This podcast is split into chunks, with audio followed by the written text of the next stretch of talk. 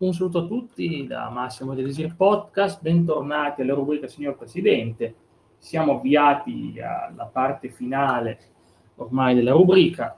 Eh, siamo al governo Conte 2 dal 5 settembre 2019 al 13 febbraio 2021. Abbiamo esaminato gli ultimi mesi del 2019 e possiamo passare dunque al 2020.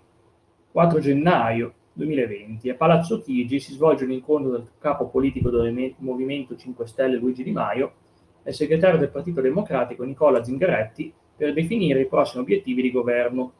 Non partecipano gli esponenti degli altri partiti della maggioranza. Poi si va avanti intanto con altri giuramenti appunto dei ministri dopo che il MIUR è stato diviso nel Ministero dell'Istruzione e il Ministero dell'Università e della Ricerca.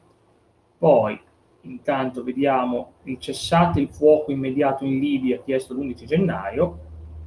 Poi avanti, tra l'altro, ecco, altri colloqui telefonici, un periodo di crisi il 12 gennaio 2020, il presidente libico Fayez al-Sarraj, colloqui telefonici con lui, con Angela Merkel, cancelliera tedesca, e il presidente della Federazione Russa Vladimir Putin. Eh, e si parla del cessato il fuoco e la prosecuzione del processo di Berlino. Infatti si va avanti ancora a parlare della situazione che, che coinvolge Libia e Iran. Insomma, c'è una grossa crisi, infatti, in quel periodo. C'è una crisi che per fortuna è durata abbastanza poco e si parla perfino, cioè si fa questa conferenza di Berlino sulla Libia, dove si cerca di raggiungere una soluzione politica della crisi libica. Mentre il 22 gennaio Luigi Di Maio si dimette da capo politico dei 5 Stelle e la reggenza viene assunta da Vito Crimi.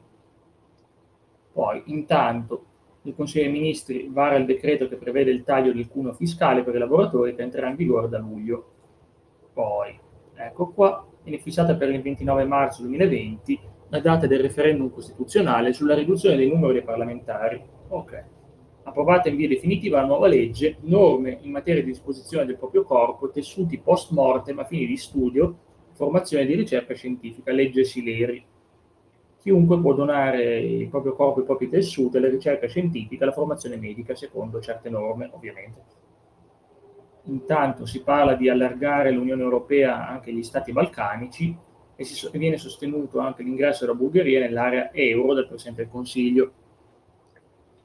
E viene emanato il 31 gennaio lo stato di emergenza sanitaria nazionale della durata di sei mesi per rischio connesso al coronavirus. Inizia a parlare già il coronavirus, ai tempi dicevano ma non tanto non sta arrivando, poi è arrivato ovviamente, quindi insomma, ecco qua. Comunque erano sei mesi, all'inizio era soltanto sei mesi. Eh. Poi intanto si, appunto, si, valutano gli effetti economici, culturali e sociali in seguito alla diffusione del coronavirus, ma vedete che ormai notizie saranno così per un bel po' di tempo. Eh. Mentre il 20-21 febbraio il Presidente del Consiglio Conte partecipa al Consiglio Europeo straordinario relativo al, bli- al bilancio pluriennale 2021-2027. E intanto il 21 febbraio cominciano, emergono due focolai di infezioni di coronavirus in Italia, uno in Lombardia, nell'Odigiano, e un altro in Veneto, nel Padovano, dove si registra anche una prima vittima. Da allora l'epidemia si diffusa velocemente e il governo ha risposto con misure di quarantena per oltre 50.000 persone residenti negli 11 comuni del nord Italia più colpiti. Ovviamente sapete che non ha funzionato, eh, nonostante tutto. Intanto vediamo che eh, il Presidente del Consiglio Conte incontra a Napoli il Presidente della Repubblica Francese Emmanuel Macron. Andiamo avanti ancora un po'. Intanto al mese di marzo Paolo, eh, Paolo Gentiloni dalle dimissioni dal ruolo di deputato, il Ministro dell'Economia Roberto Gualtieri viene eletto alla Camera dei Deputati nelle elezioni supplettive a Roma. Tanto si parla del rinvio del referendum costituzionale sul taglio dei parlamentari a causa dell'emergenza da Covid-19, però non chiama ancora virus, o lo hanno poi chiamato Covid-19. Intanto ci sono un sacco di personaggi importanti in isolamento, per ovvie ragioni, e viene firmata una zona rossa estesa fino al 3 aprile, c'è anche la mia città in mezzo a queste, comunque ovviamente poi cambieranno le cose, perché vedete che si va avanti per anni, anni, anni, attualmente siamo ancora in emergenza, non, non è tutto chiuso, ma il gover- 11 marzo il governo stanzia 25 miliardi eh, contro la Covid-19. È un firmo nuovo decreto che prevede la chiusura di bar, ristoranti e negozi. Il governo vara il decreto Cura Italia stanzia 25 miliardi per fronteggiare la Covid. Pensavo che lo chiamavano il Covid, ma qui lo chiamano la Covid, ma comunque sia. viene detta così, è violazione delle norme, quindi sanzioni da 400 a 3.000 euro, adesso cerchiamo di non andare nel panico di nuovo, eh, leggiamo soltanto l'essenziale. Ecco, intanto, poi vediamo aprile, il governo dà via il decreto liquidità, stanziando 400 miliardi alle imprese per prestiti coperti da garanzia statale e viene istituito un recovery fund per i paesi europei maggiormente colpiti dall'emergenza coronavirus, soprattutto l'Italia e la Spagna. Viene appoggiata anche dalla Francia. E appunto, andiamo a maggio, governo dà via libera alle riaperture di alcune attività produttive e visita i congiunti. Ciao Cla, benvenuto. Stiamo parlando di coronavirus, incredibile, ma non ci crederà che nel 2020 tutte le notizie erano su quello pure nell'ambito politico. Eh. Ecco qua. Intanto, eh, il Consiglio dei Ministri dal via libera il decreto rilancio, la maxima manovra da 55 miliardi e il 18 maggio 2020 finisce il lockdown in tutta Italia, riaprono bar, ristoranti, parrucchieri, cinema e teatro restano chiusi.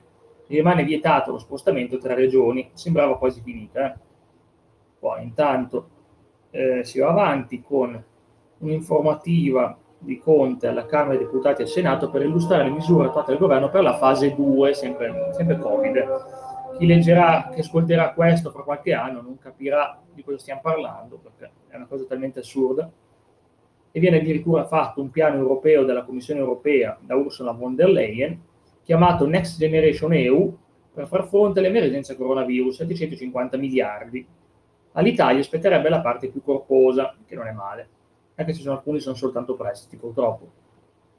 Non posso dire nulla, dice, lo so Stiamo veramente impazzire il mondo della politica in questo periodo. Ok, giugno 2020, celebrazione del 74 anniversario della nascita della Repubblica. Poi si vede, si parla della fase 3, lasciamo perdere, dettagliare, non andiamo nei dettagli. E viene approvato il decreto scuola alla Camera dei Deputati. Modifiche riguardano gli esami terza media di maturità. 8 giugno, intanto alto piano di rilancio da 1,4 miliardi per l'export e il Made in Italy quindi il rilancio Italia 2020-2022. Poi si va avanti anche il Family Act, pacchetto di misure di sostegno alle famiglie. Ok, poi si va avanti intanto con eh, appunto gli stati generali dell'economia, e con tanto di presidente del Fondo Monetario Internazionale e tanti personaggi illustri, ma alcuni italiani dell'opposizione rifiutano l'invito e disertano l'evento in polemica con il governo. Mentre intanto si comincia già a ottenere dal Ministro della Salute Roberto Speranza un accordo con AstraZeneca per 400 milioni di dosi di vaccino anti-Covid destinate a tutta la popolazione europea insieme agli omologhi delle altre nazioni.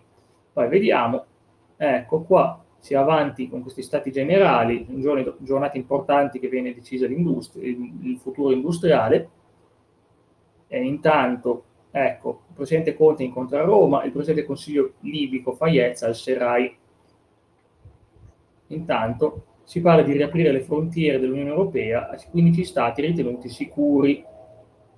Ok, poi vediamo luglio. Vediamo il decreto semplificazioni, viene approvato decreto, nel Consiglio dei Ministri. 50 grandi opere prioritarie ferroviarie statali possono essere commissionate con appositi DPCM. Poi andiamo avanti, intanto con eh, le notizie di luglio, sospensione dei, voti, dei voli in arrivo da Bangladesh, vabbè, sarà così per tanti posti, perché se tutti a guardare dove, dove può arrivare il focolaio, in realtà ne continuavano ad arrivare. Comunque luglio sembrava quasi finita lo scorso, cioè due anni fa, nel 2020, sembrava quasi finita. C'è stato altri grandi incontri con personaggi illustri della politica, fra cui la cancelliera tedesca Angela Merkel, e intanto anche l'ambasciata francese a Roma, le celebrazioni del 14 luglio, ok? E poi si va avanti, intanto vediamo se no, si parla ancora, de, approvato definitivamente il decreto rilancio. E, e, quindi vediamo intanto Consiglio europeo straordinario a Bruxelles, c'è anche l'Italia, poi sono degli sconti e la contribuzione del bilancio europeo di cui beneficiano, cioè l'Italia fra questi. Poi vediamo intanto uno scostamento di bilancio da 25 miliardi, caso straordinario, e intanto comincia il 24 luglio, di nuovo, il ministro della Salute Roberto Speranza impone la quarantena obbligatoria di 14 giorni da chi proviene da Romania e Bulgaria. Ora siamo avanti così per tanto tempo, eh, ormai diventato lo spettro del Covid. Eh, andiamo avanti intanto. Senato da via libera all'autorizzazione a procedere contro il senatore Matteo Salvini per il caso Open Arms risalente all'agosto 2019, quando era ministro dell'interno. Poi vediamo intanto. Ecco, ad agosto viene, vengono rinnovate le misure di distanziamento sociale anti-Covid sui treni ad alta velocità. Ok, siamo avanti tutte notizie sul Covid, come sapete. E si parla anche di una commissione antimafia con legalitur, percorsi di legalità, formazione e orientamento nel sistema educativo nazionale di istruzione. Vabbè, quindi centri estivi nei beni confiscati e la criminalità organizzata, ok? Poi intanto andiamo avanti con più importanti, nuovo di PCM, in cui vengono prorogate fino al 7 settembre misure precauzionali minime per il contrasto al contenimento e alla diffusione del coronavirus. Sapevo che ormai tutte queste notizie riguardavano questo, obbligo di indossare la mascherina all'aperto dopo le 18 nei luoghi in cui si creano assembramenti. Guardate che ormai tutte così le notizie. Ecco, di PCM prolungato anche fino al 7 ottobre, era 7 settembre, poi è stato prolungato fino al 7 ottobre, sempre la stessa cosa del contenimento decreto semplificazioni viene approvato alla Camera. Eh, Conte partecipa al settimo vertice dei paesi del sud dell'Unione Europea tenutasi ad Ajaccio. Nel corso di una singola consultazione elettorale, 20-21 settembre, si vota in tutta Italia per il referendum costituzionale in sette regioni, per le elezioni regionali e per le elezioni supplettive. In due seggi, umino-uminoenali. Scusate, mi stavo starnutendo. Allora, eccoci qua eh, vediamo un po', appunto riceve, Conte riceve a Palazzo Chigi il segretario di Stato Uso Mike Pompeo. Andiamo ad ottobre, Consiglio europeo straordinario a Bruxelles, decreto agosto viene approvato, stato d'emergenza viene prolungato fino al 31 gennaio 2021. A causa dell'aumento dei contagi, un nuovo decreto impone l'obbligo di indossare la mascherina anche all'aperto se in presenza di persone non conviventi, sta cosa è complicatissima. Comunque, anche il decreto agosto viene approvato definitivamente nuovo di PCM, in cui vengono prorogati fino al 13 novembre le misure precauzionali. Ogni mese vengono prorogate di un mese, abbiamo capito questo. Poi, intanto, Conte partecipa al Consiglio europeo a Bruxelles, altri incontri importanti con altri leader per tutto il mese di ottobre, e un nuovo DPCM con misure valide fino a restrizioni fino al 24 novembre, tra cui la chiusura di teatri, cinema, palestri e piscine il potenziamento, il potenziamento della didattica a distanza nelle scuole fino al 75% e la chiusura anticipata di bar e ristoranti fino alle ore 18. In varie città si, si tengono manifestazioni di protesta con, a, con, occasionali atti di vandalismo e scontri con la polizia. Approvato il decreto ristori e un'informativa in Parlamento sui contenuti del nuovo DPCM. E era complicatissimo capire cosa si poteva fare e non si poteva fare nel 2020, è veramente assurdo. Poi, allora, siamo a novembre. Presidente Conte tiene un'informativa in Parlamento in merito alla situazione epidemiologica e sulle ulteriori misure per fronteggiare l'emergenza da Covid-19. Presidente, altre misure di nuovo in vigore dal 6 novembre al 3 dicembre, chiusura di altre attività, zone gialla, arancione, rossa, rischio epidemiologico, insomma. Andiamo avanti, decreto Restori bis approvato, e la Calabria è una delle prime regioni a finire in rosso. Vediamo, viene posticipato il voto regionale, poi vengono aggiornati gli scenari di rischio epidemiologico in regioni distinte. Eh, decreto Ristori Ter, quindi è terza volta, altro decreto Ristori, e poi si va avanti, altre zone arancione, altri problemi, quindi scostamento di bilancio di 8 miliardi, è un po' problematica, la situazione continua a peggiorare le cose. E ovviamente si va aggiornati ancora gli scenari eh, dell'emergenza, della pandemia. Andiamo a dicembre, inizia il turno di presidenza italiana del G20, la cui conclusione è prevista per il 31 ottobre 2021. Nuovo DPCM in vista delle festività natalizie che vieta gli spostamenti regionali e tra i comuni. Insomma, solite cose. Parlamento vota per approvare o respingere la comunicazione del Presidente in, rif- in merito alla riforma del MES, oggetto di discussione dell'Eurogruppo nel successivo 10 e 11 dicembre. Sia la Camera che il Senato approvano una risoluzione di maggioranza. Con nuovo 11 dicembre, nuove ordinanze Ministro Salute, vengono aggiornati gli scenari di rischio epidemiologico distinti per regione. Di nuovo, il decreto di ristori, un altro, viene approvato. E poi intanto si va avanti sempre per problemi con la Libia, e si va ancora il 18 dicembre, approvati in via definitiva al Senato il decreto di E ristori. Poi andiamo avanti, nuovo DPCM, che prevede una zona rossa nazionale nei giorni festivi e prefestivi e una zona arancione nazionale nei giorni feriali. Vabbè. Intanto andiamo avanti, 20 dicembre addirittura ha firmato il blocco dei voli dal Regno Unito a causa della nuova variante inglese più contagiosa del coronavirus. La Camera approva la legge di bilancio del 2021 con 314 voti favorevoli, 230 contrari e 2 astenuti. Il 27 dicembre 2020 ha inizio la campagna di vaccinazione contro il COV-2, SARS-CoV-2 lo chiamano diversamente di nuovo, tramite le, le prime 9.750 dosi di vaccino giunte a Natale. Poi andiamo avanti, intanto con altre notizie. Attenzione, molto di PC. Ora ce ne sono 5.000 di PCM, dice Alex, ogni giorno ce n'è uno per fare qualcosa. Assolutamente vero, assolutamente vero, ormai ogni giorno ce n'è uno nuovo, erano tutti impazziti, la politica si era fermata per un anno per fare queste cose, non è passato quasi più niente, e ovviamente siamo andati in sbilanciamento economico, ma proprio malissimo. Andiamo al 2021, sono gli ultimi due mesi di Giuseppe Conte, vediamo cosa lo farà cadere dal governo. Il Presidente del Consiglio Conte, il 3 gennaio, incontra i capi delegazione e maggioranza di governo al Comitato Tecnico Scientifico per un confronto sull'emergenza Covid. Poi, Intanto, nuovi rischi, aggiornati scenari di rischio epidemiologico, Consiglio dei Ministri approva il Piano Nazionale di Ripresa e Resilienza, PNRR, per l'uso dei fondi di prestito del Next Generation EU spettante all'Italia. Il piano viene approvato all'unanimità, quindi insomma va bene. Eh, intanto nel pomeriggio Matteo Renzi annuncia il ritiro degli esponenti Italia Vivo dall'esecutivo avviando la crisi di governo. Ecco, è stato Renzi a far cadere il governo, è stato Renzi, di PCM sono stati troppi, sì una settimana, praticamente una settimana, quindi direi che erano veramente troppi. Avviando la crisi di governo, in seguito a tensioni durate settimane, e Renzi praticamente ha fatto cadere il governo un'altra volta. Viene varato un nuovo di PCM, te pareva, dal 16 gennaio al 5 marzo, mentre aggiornati scenari di rischio epidemiologico distinti per regione, bloccati anche i voli dal Brasile, ormai si dà la colpa agli altri stati, vabbè, comunque sia, non è quello il motivo. Allora, Intanto il Presidente del Consiglio rende le sue comunicazioni nell'Aula a Montecitorio in relazione alla situazione politica in atto, ponendo la questione di fiducia sulla risoluzione di maggioranza non firmata da Italia Viva per verificare l'appoggio parlamentare all'esecutivo. La Camera conferma la fiducia al governo con 321 voti favorevoli, 259 contrari e 27 astenuti, quindi il governo si è ancora salvato a gennaio. Anche il Senato conferma la fiducia. 20 gennaio la Camera approva uno scostamento di bilancio da 32 miliardi di euro, da 8 sono salite 32, eh, che è gravissimo.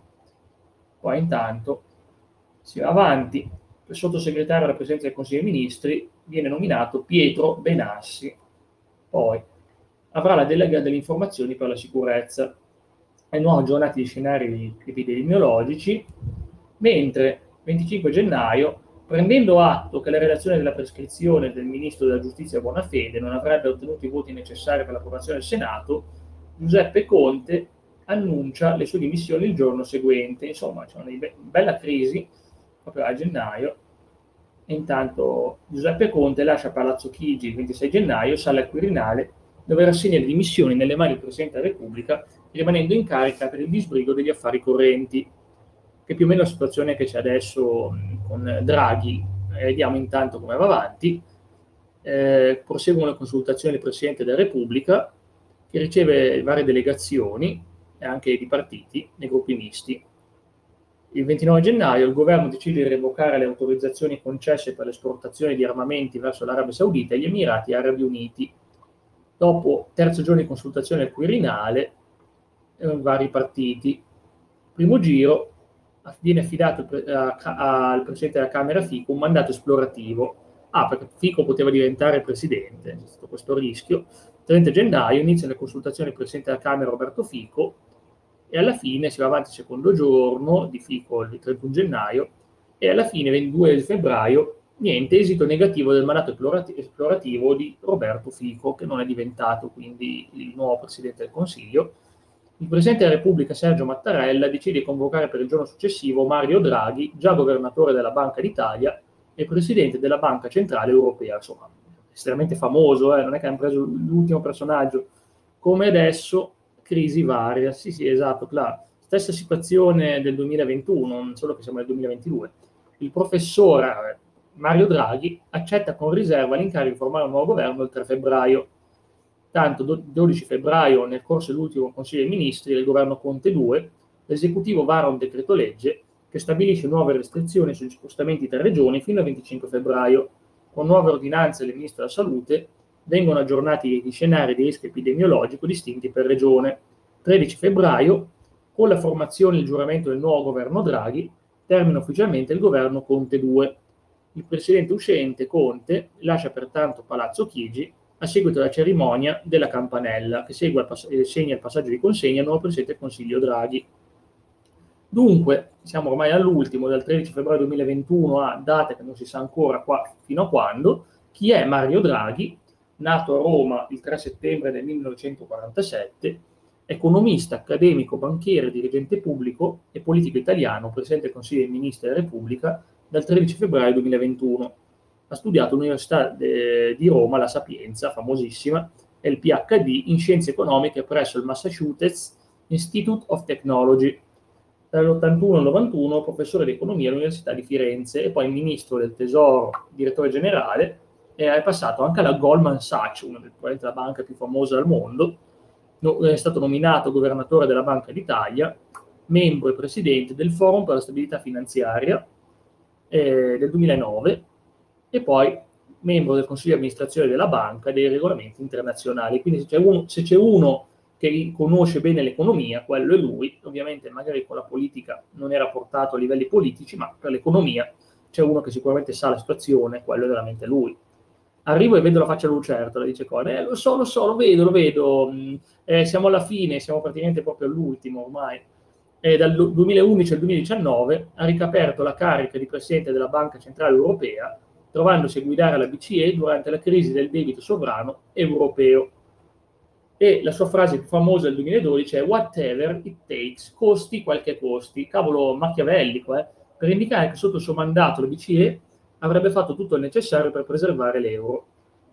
E tale politica si è concretizzata nell'adozione di tassi a interesse bassi e negativa e superata la crisi anche nell'utilizzo del quantitative easing per agevolare la ripresa dell'eurozona. In pratica ha salvato l'euro che stava crollando. Io vorrei che oggi riuscissero a fare la stessa cosa, ma vediamo se ci riusciranno. Intanto, ovviamente, il 3 febbraio 2021, il Presidente della Repubblica Sergio Mattarella gli ha conferito l'incarico accettato con riserva il successivo 13 febbraio ha prestato giuramento assieme ai suoi ministri, dando inizio così al governo Draghi. Il 14 luglio 2022, che è ieri, per, per la Repubblica di oggi, ha rappresentato le dimissioni dall'incarico di Presidente della Repubblica, il quale le ha respinte. Vediamo la prossima puntata, andremo poi a esaminare magari qualche dettaglio in più, perché passeranno due giorni e tutto può cambiare nei prossimi giorni. Nel frattempo, il governo ha ottenuto la fiducia al Senato il 17 febbraio 2021 con 262 voti favorevoli, 40 contrari e 2 astenuti. E la stessa cosa alla Camera, 535 voti favorevoli, 56 contrari 2 e 5 astenuti. Vuol dire che veramente quasi tutti, ma veramente quasi tutti, erano a favore di Draghi come Presidente del Consiglio, perché lui è indipendente, eh, governo di unità nazionale e infatti al governo ci sono Lega per Salvini, perciò ricordatevi che la Lega comunque è al governo, Movimento 5 Stelle, Forza Italia, Partito Democratico, Insieme per il Futuro, articolo 1, Italia Viva, ovviamente, visto che l'ha avuto Renzi, più Europa, noi con l'Italia e Centro Democratico, con l'appoggio esterno di 3 miliardi di partiti che neanche sto a leggervi, perché sono davvero troppi, per cui cambiamo azione, Coraggio Italia, Partito Socialista, Unione di Centro, Partito Autonomista Trentino, non ce la faccio, sono davvero troppi, sono davvero troppi. Sono una ventina di partiti che danno l'appoggio, quindi veramente aveva l'appoggio di tutti, di tutti, veramente di tutti, una cosa incredibile, tranne qualche, vediamo chi c'è in minoranza poi. Comunque, appartenenza politica, indipendenti 13 persone, cui il presidente, 8 ministri, 4 sottosegretari. La Lega è il secondo partito al potere, con 3 ministri, un vice ministro e 8 sottosegretari, totale 12. 5 Stelle con 9 persone, Forza Italia 9, Partito Democratico 9, Insieme per il futuro 6, Italia Viva 3, articolo 1-2, più Europa 1, noi con l'Italia 1 e Centro Democratico 1. Provenienza geografica, Lombardia ben 15, un po' sbilanciata stavolta la presenza di Lombardi, 7 della Puglia, 6 del Lazio, 4 per Veneto, Campania, Emilia Romagna e Sicilia, 3 per Basilicata, Piemonte, Liguria, Umbria, Toscana, 2 per Friuli, Venezia Giulia, 1 per Sardegna, Abruzzo, Calabria, Marche. E vediamo, in opposizione ci sono pochi partiti che sono Fratelli d'Italia, Liberi Uguali e, e Gruppo Misto. Vediamo infatti 59, 559 seggi di maggioranza contro 71 di minoranza, e al Senato 274 contro 47. Praticamente sono tantissimi. Eh. Presidente del Consiglio Mario Draghi, rapporti, vediamo intanto i ministri più importanti, affari esteri e cooperazione internazionale Luigi Di Maio, che è insieme per il futuro, ah perché ha cambiato nome di recente, in realtà era 5 Stelle fino a poco, pochi giorni fa, poi interno Luciana Lamorgese indipendente, giustizia Maria, Marta Cartabia indipendente, difesa Lorenzo Guerini PD, economia e finanze Daniele Franco indipendente, sviluppo economico Giancarlo Giorgetti Lega per Salvini Preyer, politica agricole Stefano Patuanelli 5 Stelle, transizione economica Roberto Cingolani indipendente, infrastrutture e mobilità sostenibili Enrico Giovannini indipendente, lavoro e politiche sociali Andrea Orlando del PD, istruzione Patrizio Bianchi indipendente, università e ricerca Maria Cristina Messa indipendente, cultura Dario Franceschini del PD, alla salute Roberto Speranza articolo 1 e turismo Massimo Gravaglia della Lega per Salvini. Dunque siamo arrivati all'ultimo governo eh, attuale, ovviamente non sarà l'ultimo di sempre, e non sappiamo ancora quando finirà, potrebbe finire in questi giorni così come potrebbe non finire, ci limiteremo noi ad arrivare il tempo al, al, giorno di oggi, praticamente, non oggi, però, però io inizierei comunque quei mesi di febbraio e di marzo e alla prossima puntata andare avanti da aprile 2021 fino al luglio 2022. Perciò partiamo, dai. 2 febbraio 2021 abbiamo visto appunto la crisi e si va avanti con febbraio con eh, anche addirittura i 5 Stelle fanno la votazione sulla piattaforma e vince il sì col 59% delle preferenze, non, non, netta ma vince.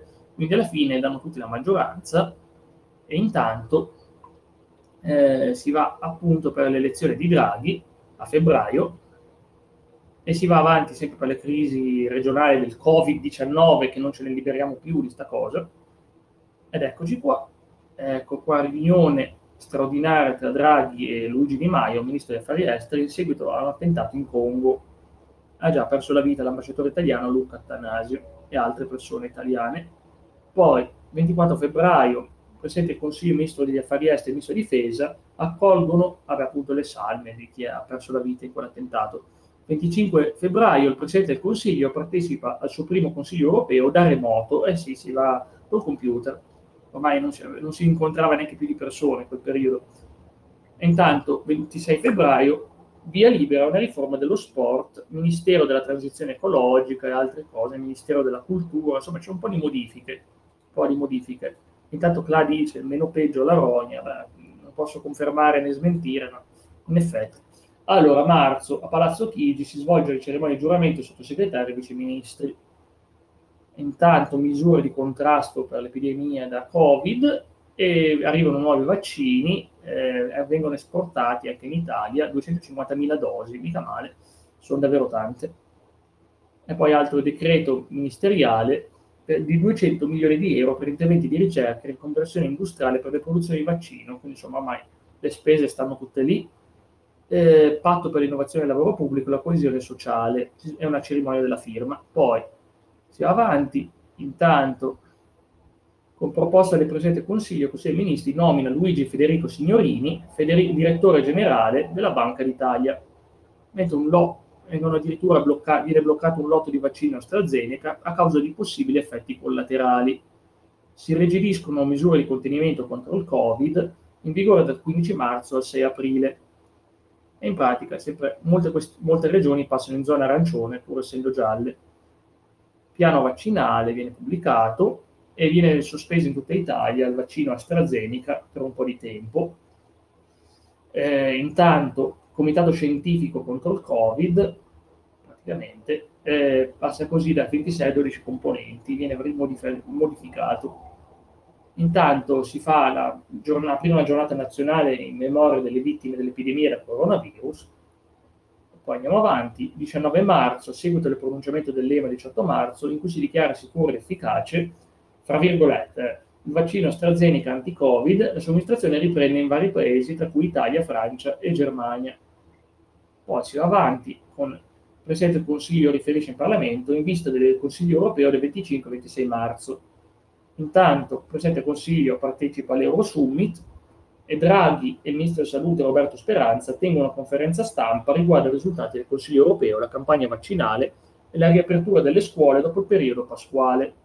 30 marzo il Ministro della Salute firma un'ordinanza al fine di regolamentare le modalità di partenza e rientro dei cittadini italiani che in tale lasso di tempo intendano recarsi in soggiorno turistico all'estero. Andiamo avanti col 31 marzo, decreto legislativo per il periodo dal 7 al 30 aprile per le medesime misure contro il Covid, sono le stesse di sempre. Inoltre si tende a assicurare l'obbligo vaccinale ad operatori sanitari e farmacisti. Intanto la prossima volta partiremo da aprile 2021 e vedremo appunto gli ultimi due anni che abbiamo di questa rubrica. Quindi vi ringrazio da parte di Easy Podcast e buon proseguimento di giornata. Ci vediamo, ci vediamo eventualmente al giorno, cioè per fra due giorni, domani ci sarà il buon club. Quindi grazie a tutti, buon proseguimento di giornata da Elisir Podcast. Ciao a tutti, ciao!